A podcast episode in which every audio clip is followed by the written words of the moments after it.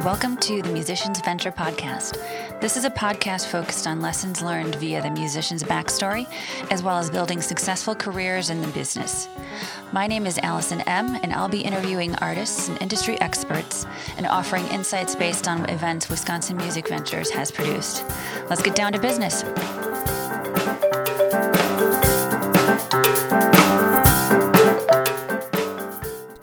On this episode of The Musician's Venture, we have here today Tony Novinska, who is a lifelong musician, business person, and community volunteer. So thanks for being here, Tony. Thanks for having me, Allison. Yeah, and recently we've had, but a couple episodes ago we had Aisha Jaffer. And what's been interesting about you both is that you're more on the business side of things. She was in artist management and DJing. And radio stations, and you yourself are more administrative a little bit, but at the same time, you're both musicians, and that's kind of important. There's a lot of people that do business. There's a lot of people that are musicians, but there's not always a lot of people that are both. And there's a lot of things that we can learn from those people that know how to do both well. So I'd love to ask you a lot of questions today. So first, no problem. Yeah, can you tell us first about your music background? And, sure. And how did you decide to go into music? I grew up in a small town in southwestern Wisconsin called Fenimore, and neither of my parents had a musical bone in their body. And if it wasn't for me, I wouldn't have gotten into it at all. Picked up the guitar, learned a G chord, a D, and then a C. And realized it took me a full 3 minutes to change the chords. And I found out I wasn't very good at it. It wasn't natural. It didn't flow. And in about 5th or 6th grade, my parents bought me a 1954 Del Rey drum set, a little 4-piece kit. And I got it on Christmas morning. And it was the most magical Christmas, even more than the train set when I was 6. Wow. You know what I mean? It was incredible. And then they realized they needed to finish the basement because I was making the stuff rattle off the cupboards and crash to the floor. But then I really got into it. I also credit an uncle who owned a nightclub for my getting into the music scene, because at 11 I started working there cleaning the bar on Saturdays and Sundays, and the guys that were playing two-nighters, I'd go down there and sneak up on the stage. They were up still sleeping until 4 in the afternoon. And I would go down and sit and just tap, tap, tap on the drums. I'd pick up the Gibson Les Paul, make sure I didn't drop it, and just play around a little bit. And it wasn't till I was about 16 that my mom and dad would take me down there to go see the bands. But I really got bit by the music bug with Elvis Presley. And also, the very first song that I ever remember loving was the instrumental by the Edgar Winter Group called Frankenstein. That was when I realized I kind of liked heavy music. I think I was 7 when that came out.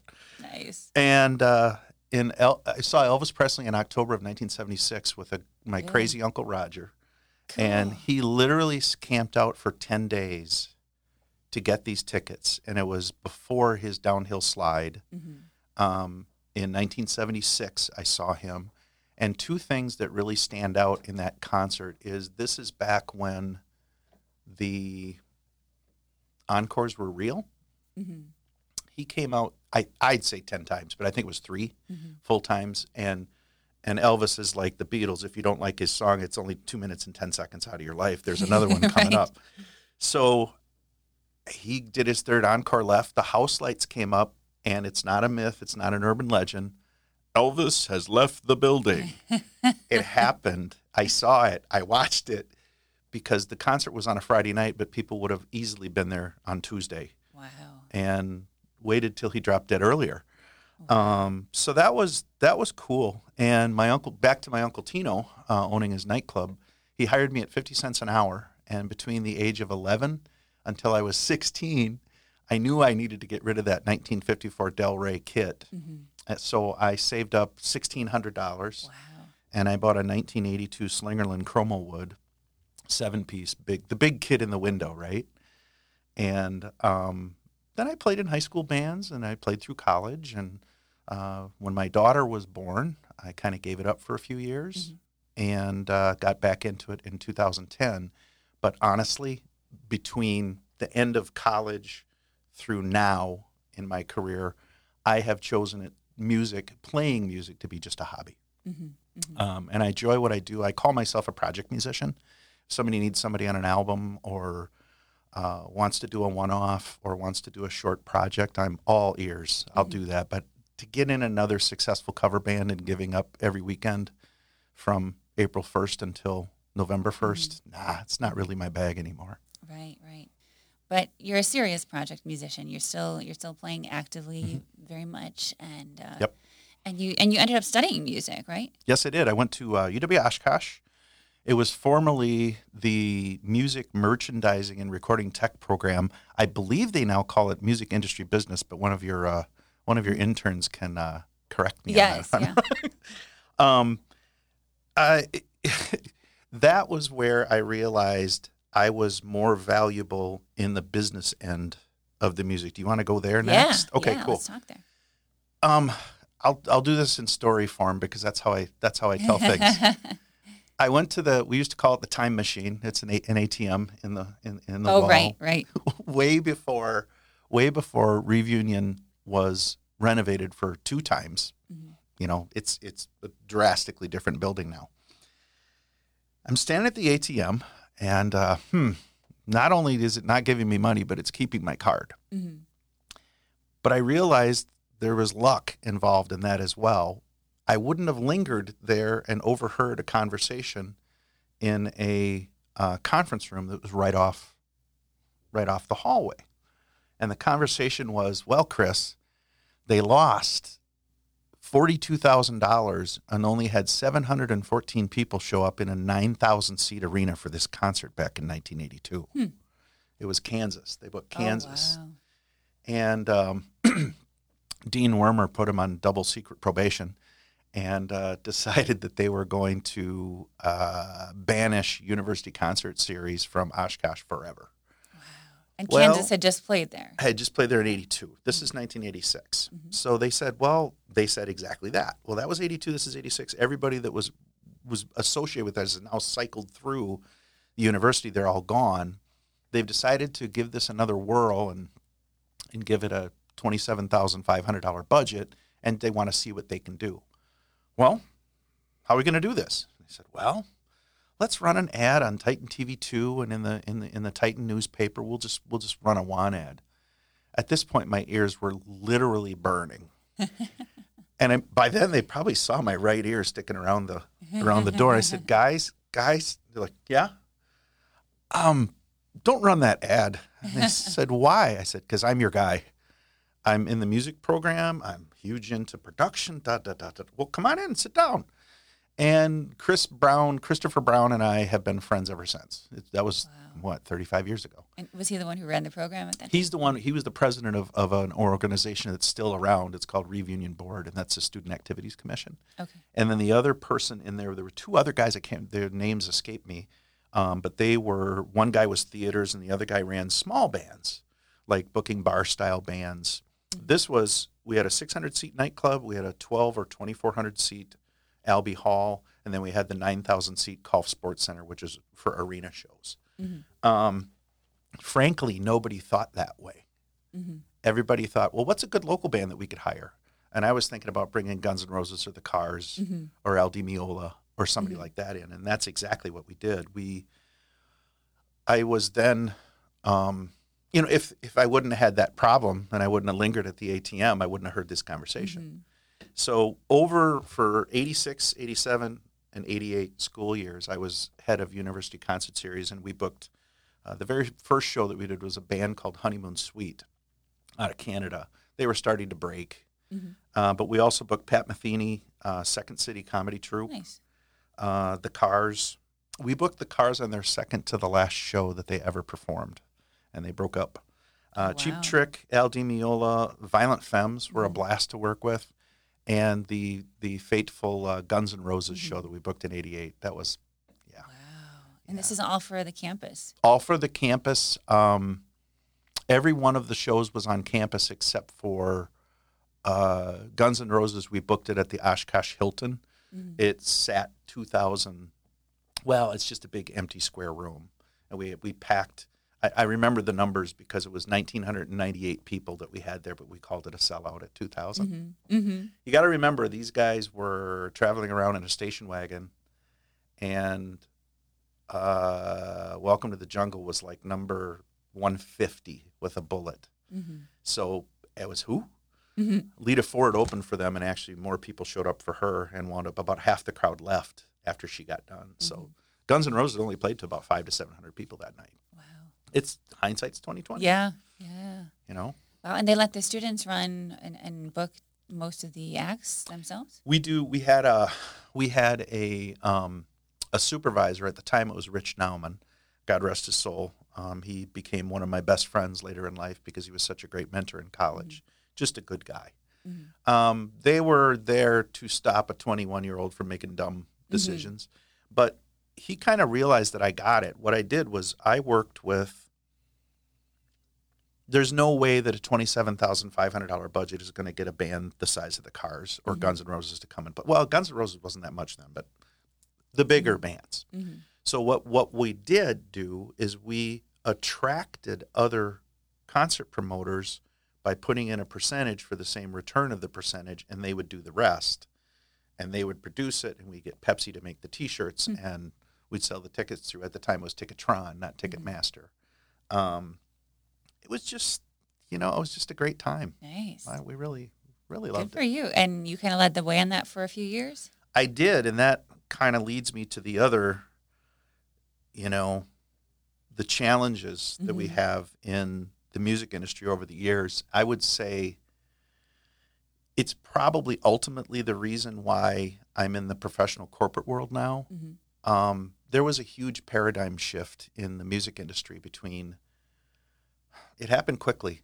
I would say 1989 and about 1992 or 3. So not long after you graduated. Not long after I graduated.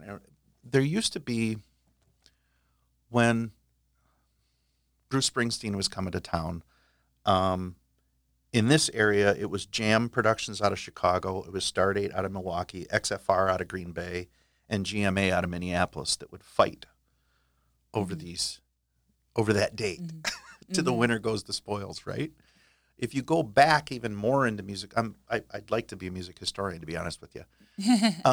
If you go back into the 60s and the 70s, bands were starting to catch on that, look, you booked us in a 10,000-seat arena. We sold it out, and you're at $5 a ticket mm-hmm. back in the 60s. Mm-hmm.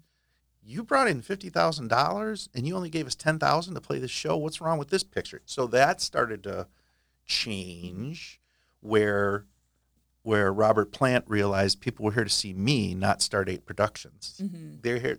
It's because of us we're selling these tickets. Mm-hmm. So then they started to demand a percentage in the 80s. And that's when that all started to change. But what happened on the back end of the music business is the big fish really started to just devour the small fish. Mm-hmm. And between my dates could be off a little bit, but for posterity reasons, I'm right. Sure.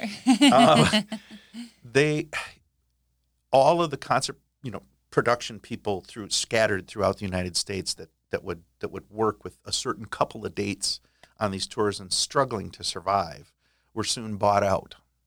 By 1990, I think it was, there was 2 left, and it was basically Cellar Door in Virginia running east of the Mississippi, and then there was Bill Graham Presents based out of San Francisco.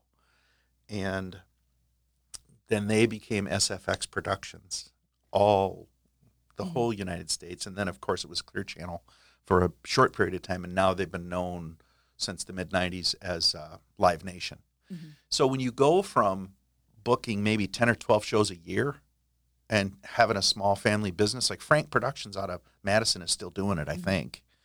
They're still – Peter Jest. I booked the Violent Femmes, Al Di Meola through him. Mm-hmm. We're still friends after all these years. And he does a great job, not only with Shank Hall, but with Alternative Concert Group. Right. I mean, I don't know how many hundreds of shows he does a year. It's mm-hmm. incredible. But it's good to see the little guys still thriving in their niche. Mm-hmm. But that's the thing. That's what kind of drove me out of it. I kind of didn't want to be a number. I kind of didn't, you know. But you did work in the industry for a little while after college. Yeah, I did. What kind of things did you do? Well, I got an internship at Fogg Entertainment, and Fogg Entertainment with Linda Fogg down in Columbus, Ohio, and that was from 1989 to 1990. And then I came back and worked for ACA Entertainment mm-hmm. and founded their college division. The owner passed away at ACA, and they kind of did a restructuring, so I was out.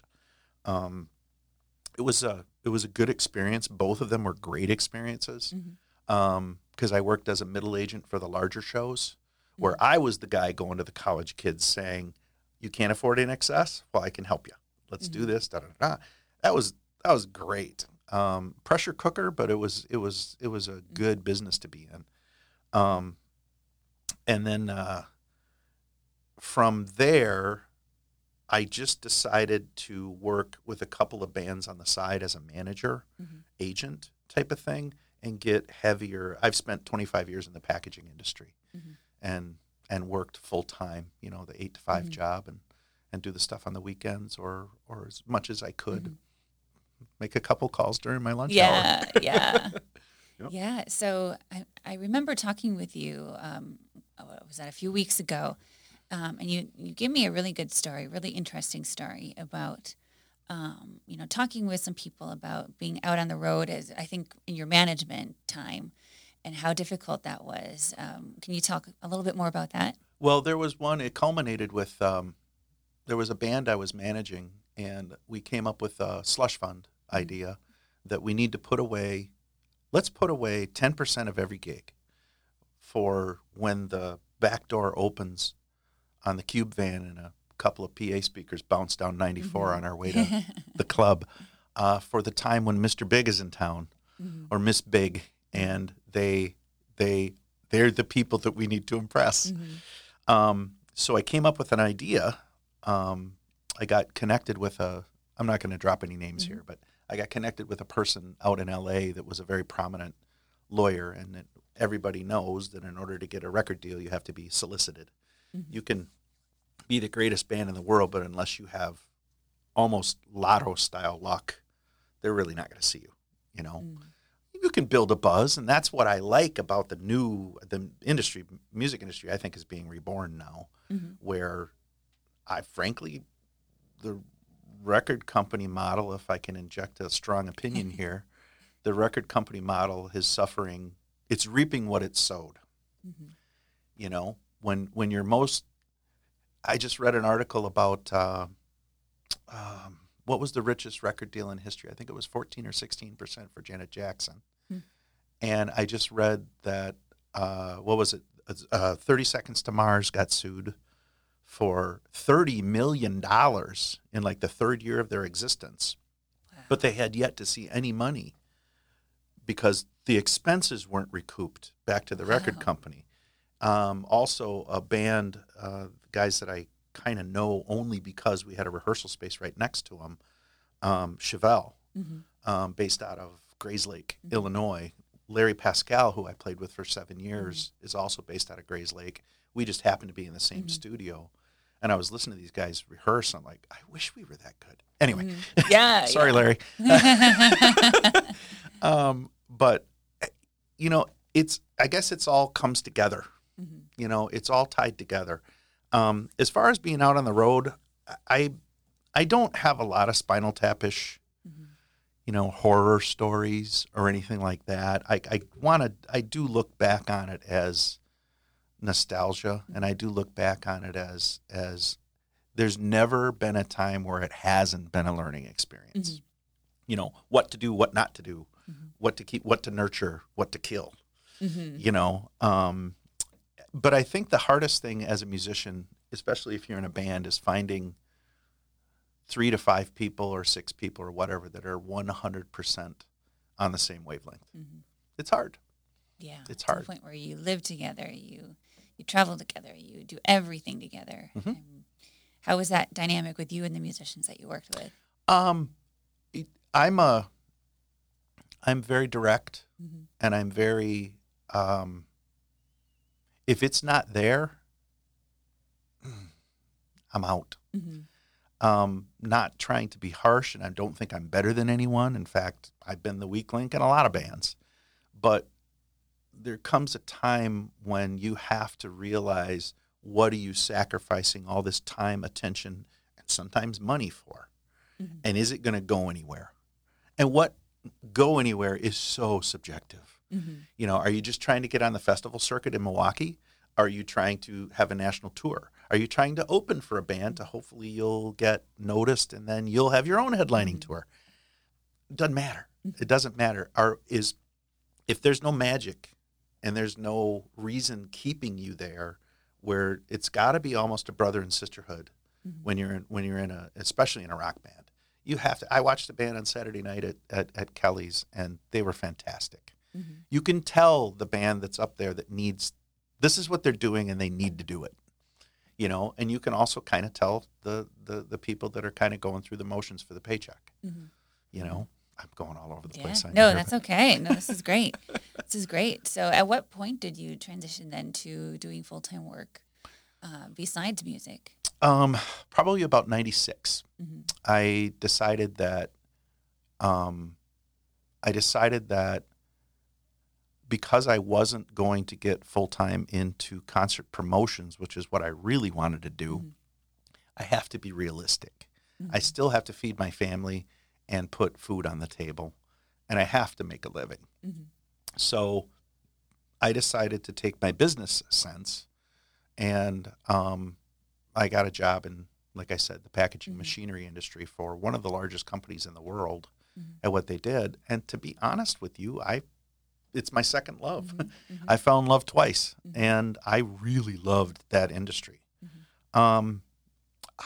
You know, looking back, I really don't have any regrets. Mm-hmm. I really don't. Yeah. Well, the other thing along the way, which we've already discussed, but the listeners don't know, is I did in 1990, I got hooked up with Village Days in Greendale. Right. Just as the person that, hey, you got a lot of band connections. Can you help us mm-hmm. book our bands? Sure. Mm-hmm. So I helped them that first year, and I became entertainment director within 3 years. And then I kind of haven't looked back. Yeah. It's been fantastic. This will be my 31st year helping run Village Days. Yeah. We've got nine coordinators. Yeah, yeah. But it's wonderful. Second week, I'll plug it. It's second week weekend in August. It's August 12, 13, 14, and 15. Mm-hmm. And right now, I know COVID has been a problem, but right now we're thinking that with the combination of the vaccines, number two, it's an outdoor event, 100% outdoor event.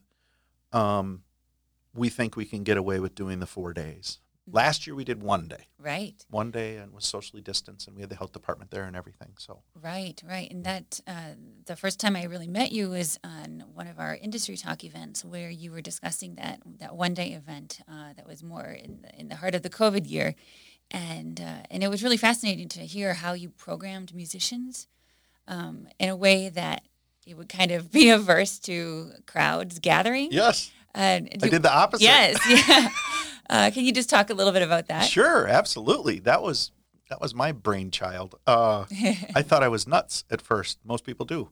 I decided to book four very disparate acts. The first was an acoustic duo that delved heavily into Spanish flamenco guitar.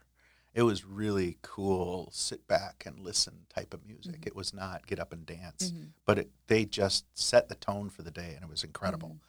Second one was a five-piece band with a girl lead singer, guy lead singer, so they could do pretty much anything, but they focused on 80s and 90s mm-hmm. and a little bit of country. The third act was a Led Zeppelin tribute band, and the fourth act was a band out of the area called Platinum. Mm-hmm. And Joy Bach is a mm-hmm. powerhouse. Yeah, yeah. And she's originally from Greendale. And that was she graduated from Greendale High School. So that was I wanted her to come back nice. And be part of this. She's amazing.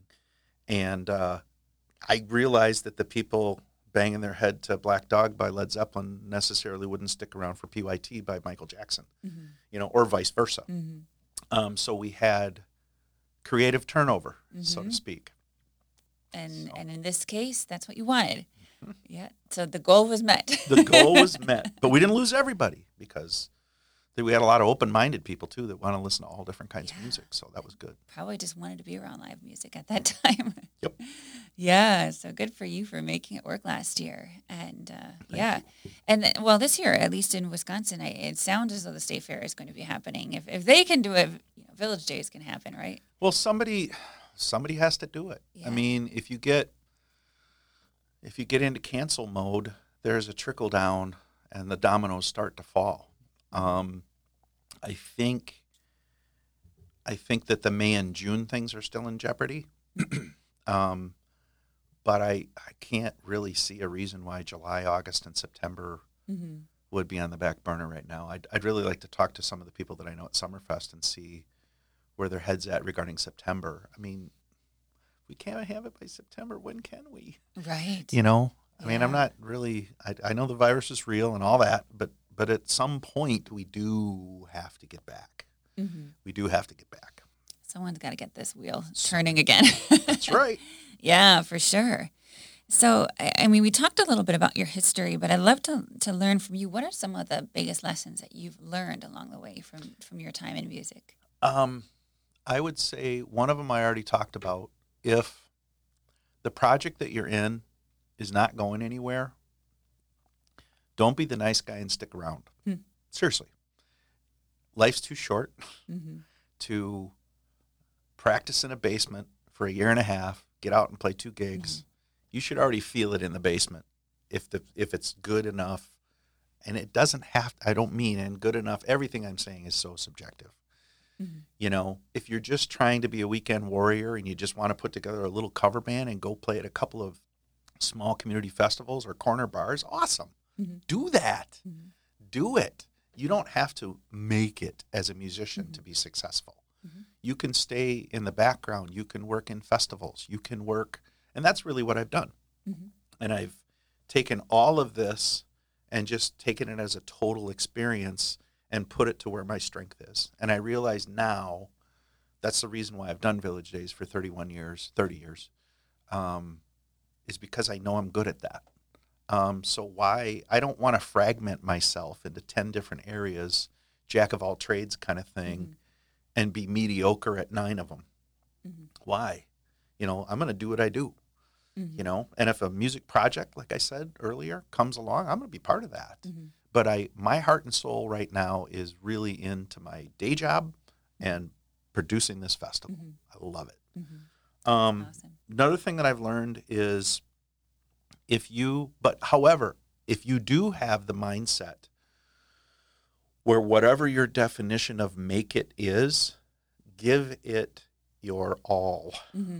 And move to LA if you have to. Move to Nashville if you have to. Move to New York City and get an audition with the Philharmonic if you can do that.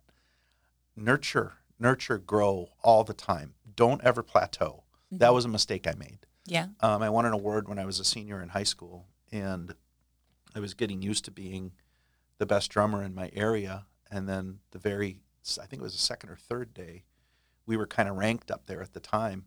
And out of 23 percussionists, I was like 20 or 21. You know? What do you mean I'm not all that?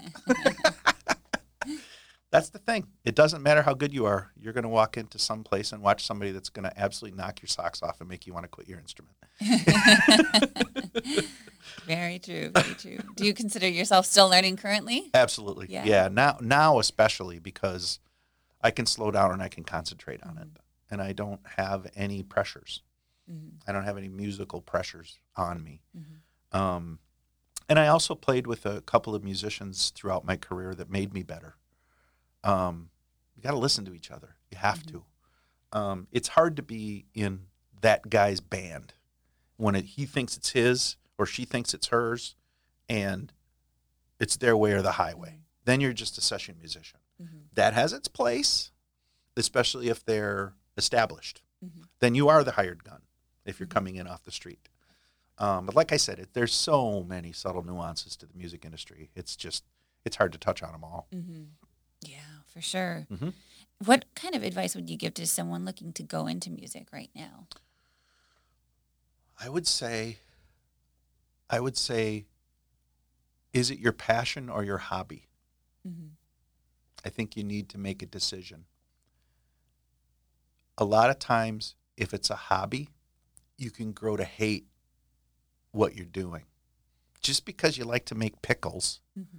doesn't mean you want to open up a canning factory and do it 24/7, 365, mm-hmm. okay? Mm-hmm. That's a loose analogy, but if you really, really enjoy writing, awesome, write. Well, what about those constant deadlines? Mm-hmm. And do you really want to do that? Really? If you truly have the passion and the fire, the willingness to learn, and I truly believe the willingness to learn all aspects of the music industry, you can have perfect pitch, but if you don't know how to balance a checkbook either, mm-hmm. you really do need to know. You need to know the whole ball of wax if mm-hmm. you're going to get into the music industry. Because the music industry, they call it an industry because it's a business. Mm-hmm. It is a business. Mm-hmm. You can think it's all altruistic and people are there to kumbaya and sing your songs and, whoa, this is awesome, man. Mm-hmm. It's really at the end of the day, did you make any money today? Right, right. There's still a bottom line, yeah. You have to be able to figure out how to monetize. You have to figure out how am I going to sell myself? Because mm-hmm. you are selling yourself, mm-hmm. Especially if you're a musician. Mm-hmm. I don't think there's anybody more naked mm-hmm. than a musician mm-hmm. because it's their heart and soul, and their children are their songs, you know. Mm-hmm.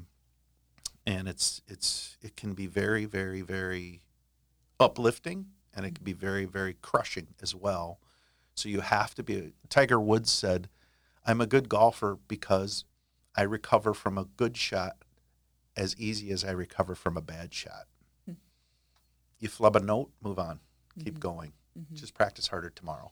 Yep, yeah, exactly. Yeah, exactly. So what do you think it was about music business that drew you to it? Ooh, first it was the glitz and the glamour and the plugging a Gibson Les Paul into a stack of Marshalls. It was the rock star thing. Yeah, yeah. That faded. Sure. Pretty by the time I was 16 or so, because I realized how much work it was. Mm-hmm. I was the guy that owned the PA and had the big drum set, mm-hmm. and we had the stereotypical lead singer that came in 5 minutes before sound check. There's a valuable lesson. I'll touch on this. Yes. Yeah.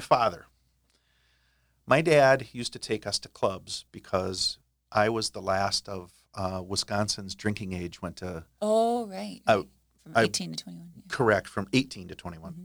And I was the last graduating class of high school that were legal to be in a bar at 18. Mm-hmm. But when I was 16 and 17, my dad used to have to come along with me. And, of course, he knew how much work it was because mm-hmm. I owned the subs, the mids, the highs, the lighting rack, and a 7-piece kit with, like, 19 cymbals. So it literally took me 5 to 6 hours. I physically played the gig before I even played a note mm-hmm. because we got this all. So after a while, I would get more and more impatient with the amount of help I was getting mm-hmm. from the rest of the band. Mm-hmm. So one night I thought I was being Mr. Smart Guy. And at the end of the night, my dad held the money for us. And then we'd meet in the dressing room. And two of the three guys would invariably split every single time. Oh, look at the time. I got to go. I got all this to load out. We got to load the cube van. Come on, guys. So I went back and I took out production money for myself. Mm-hmm. My dad goes, "What are you doing?" I go, "I'm getting my money, Dad. Mm-hmm. They're not helping me." He goes, "What are you doing?" "Oh, what am I doing?" He goes, "Give them all the same money. I'm telling you right now." No, I argued with him. Mm-hmm. We got pretty miffed with each other. And he said, "No, do this. Trust me, it's going to come back to you." You'd rather have it come back to you that way than the other way, wouldn't you? Mm-hmm. Yeah, you're right. So I did. Gave the guy all the money. They saw that it was split 5 ways. I put it in my pocket. They go, "Hey, you need some help?" Honestly, mm-hmm. that day, they said, "Do you need some help?" I said, "Oh, it would be so wonderful if you guys could help me put this on the truck," you know. And they realized we were there for another 2.5 hours after the gig, and we played till 1:30 in the morning. It's now 3:30, quarter to 4, And I still had an hour drive to go back to my mom and dad's house. And they were like, oh, man, do you do? Well, of course I do this every time, mm-hmm. don't you? You know, and I was trying not to get all 16 with them. You know what mm-hmm. I mean? Mm-hmm. But from that day forward, even the singer pitched in, and he wound, I think, 2 mic cables after the next. Mm-hmm. After the next. But it was a start, yeah. But I learned about, you know, my dad taught me that lesson. If you treat somebody, mm-hmm. you know, treat them the way you want them to treat you. Mm-hmm. And so I did. And then they reciprocated. So that was nice. Valuable lesson. Very valuable. And I'm glad it worked out that way because, and I think a lot of, and I've heard horror stories of people doing what you wanted to do. And then all of a sudden, like, no musicians want to play with them. Yes. And, you know, they're getting a bad rap, and they're great musicians, but... Great musicians, but difficult to work with. Yeah. I mean, how many times... That's why I'm sorry, Guns N' Roses fans. Mm-hmm. I'm really, really, really sorry, but I will never, ever, ever, ever, ever like that band. Now, am I vindictive because this happened to me in 1988? No, they were just turds of human beings back then, and they ruined the day for us, mm-hmm. and they destroyed property, and they threatened us, and da-da-da-da-da. So that trickled down to me. I've just voted with my wallet with that band. Mm-hmm. They've never gotten another dime from me. That's right. Fine. You can like them. That's great. Like them. I don't. Yep, so. Exactly. That's what you can do. And and as a band member, you can expect to maybe not be invited back or something if it gets out of hand and you just be continually not helpful or... You know, and even in our own concerts, I've seen a few that just aren't very easy to work with, but they still expect a lot of money. Yep. Then they just don't get asked back. So, like, you know. You want to make it once? Yeah. That's another. Do I have time for one more? Yeah, question? Please go ahead. This will be short. Yeah.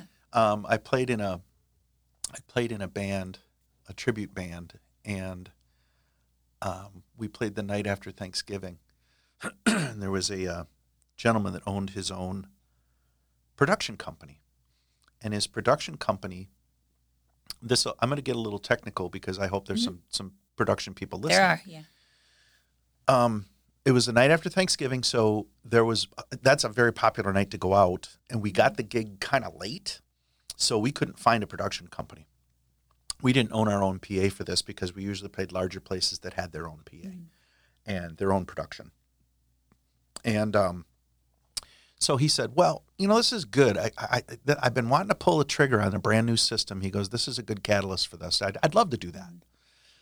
What he described in his contract and what he brought to the gig was maybe 25% of what he said. Now, the going rate in the Milwaukee area is like $425 to $550 or something like that mm-hmm. for a club PA. He charges $650. Mm-hmm. I thought, well, if he's getting this brand new system, let's help him out, pay him a little extra. I don't have a problem with that at all. He's solving a problem for us. Mm-hmm. He's bringing a PA system and lighting. He showed up with some basically what a DJ would bring. No subs, no highs, basically 2 mids off to the side. And 2, I call them tea trees, the kind mm-hmm. that you'd see a DJ at a wedding mm-hmm. have, with disco lights and a little mirror ball hanging that would constantly hit the side and stop spinning. And he only lit one side of the stage, and at the back center of the hall, he decided that he'd have people dancing at the opposite end of where we were playing. It was just all a cascade. Mm-hmm. But, you know, I also know that the sound man has access to the suck button, so we didn't want to make the sound man angry. Mm-hmm. And then when we got caught in the third 120 decibel feedback loop with the monitors, I kind of realized, does this guy really own the company? Are all of his good guys out tonight?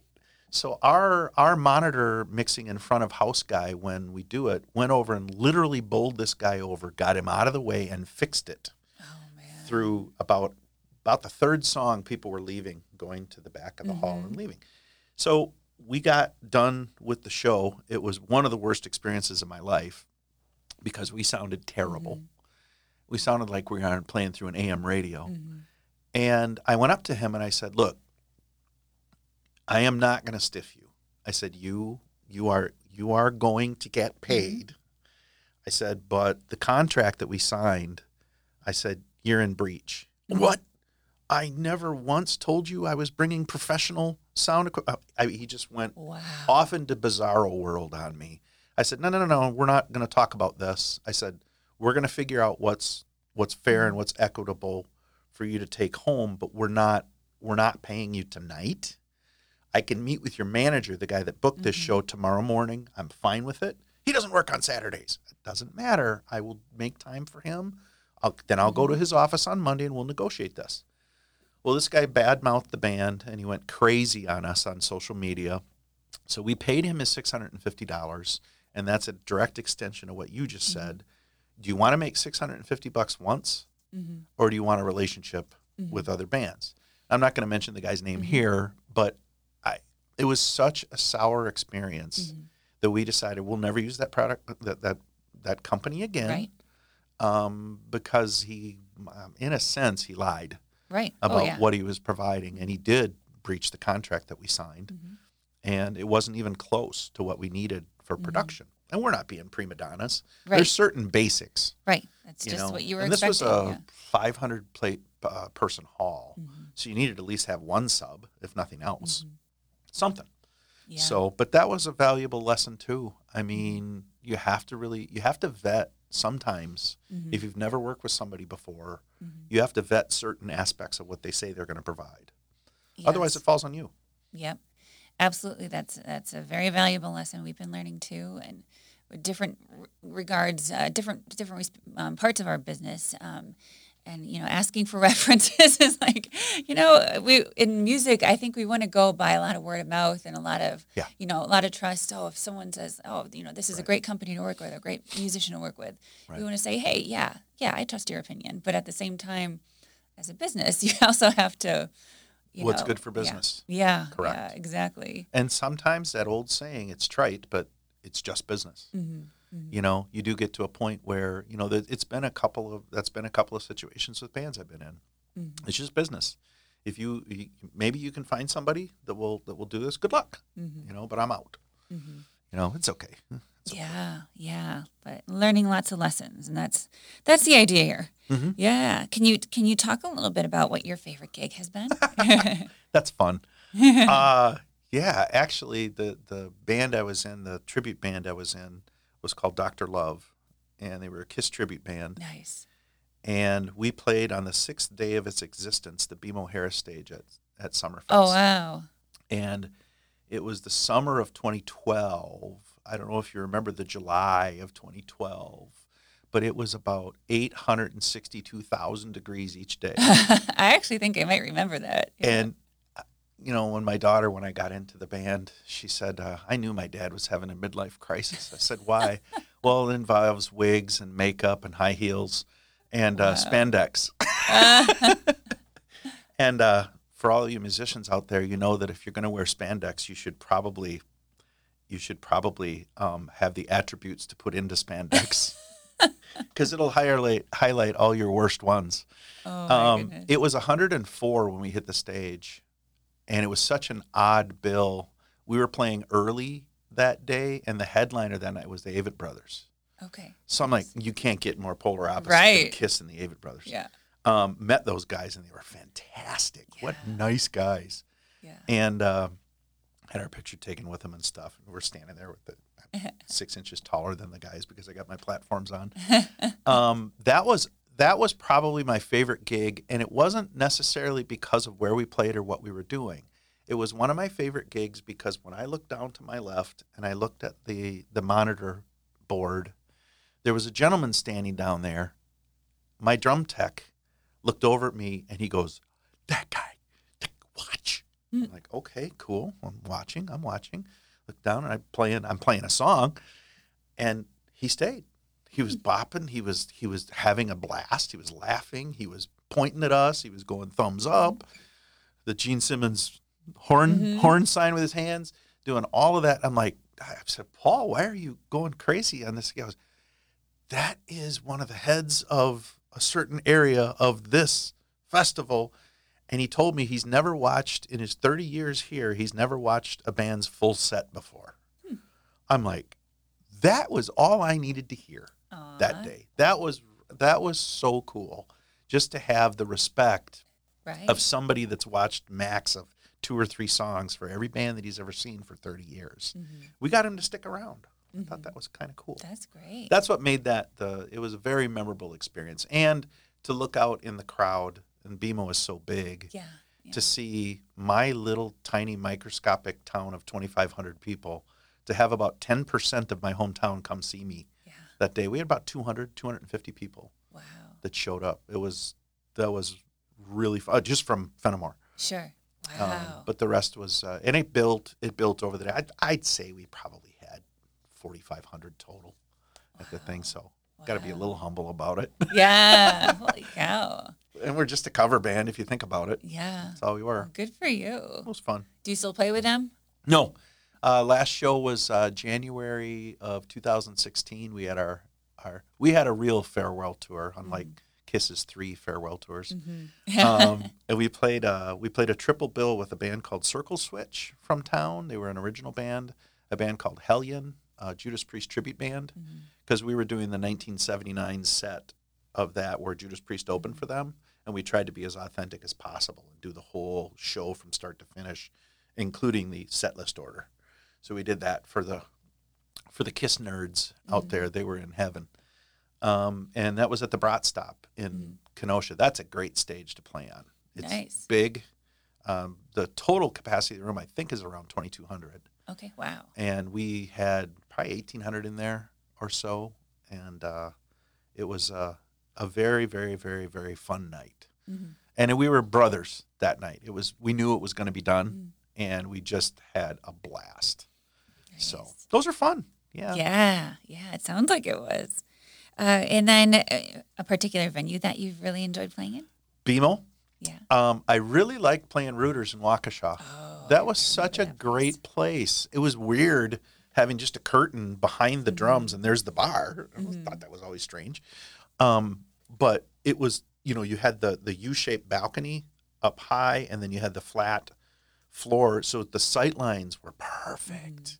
I love that place. And a nice little venue. I brought Larry Pascal back to my little town of Fenimore, and they have Fenimore Fun Days the first Saturday in June. And my hometown festival organizers that I kind of grew up with, they asked us to come play one year, and that was in 2000. That was also in 2000. That was 2018.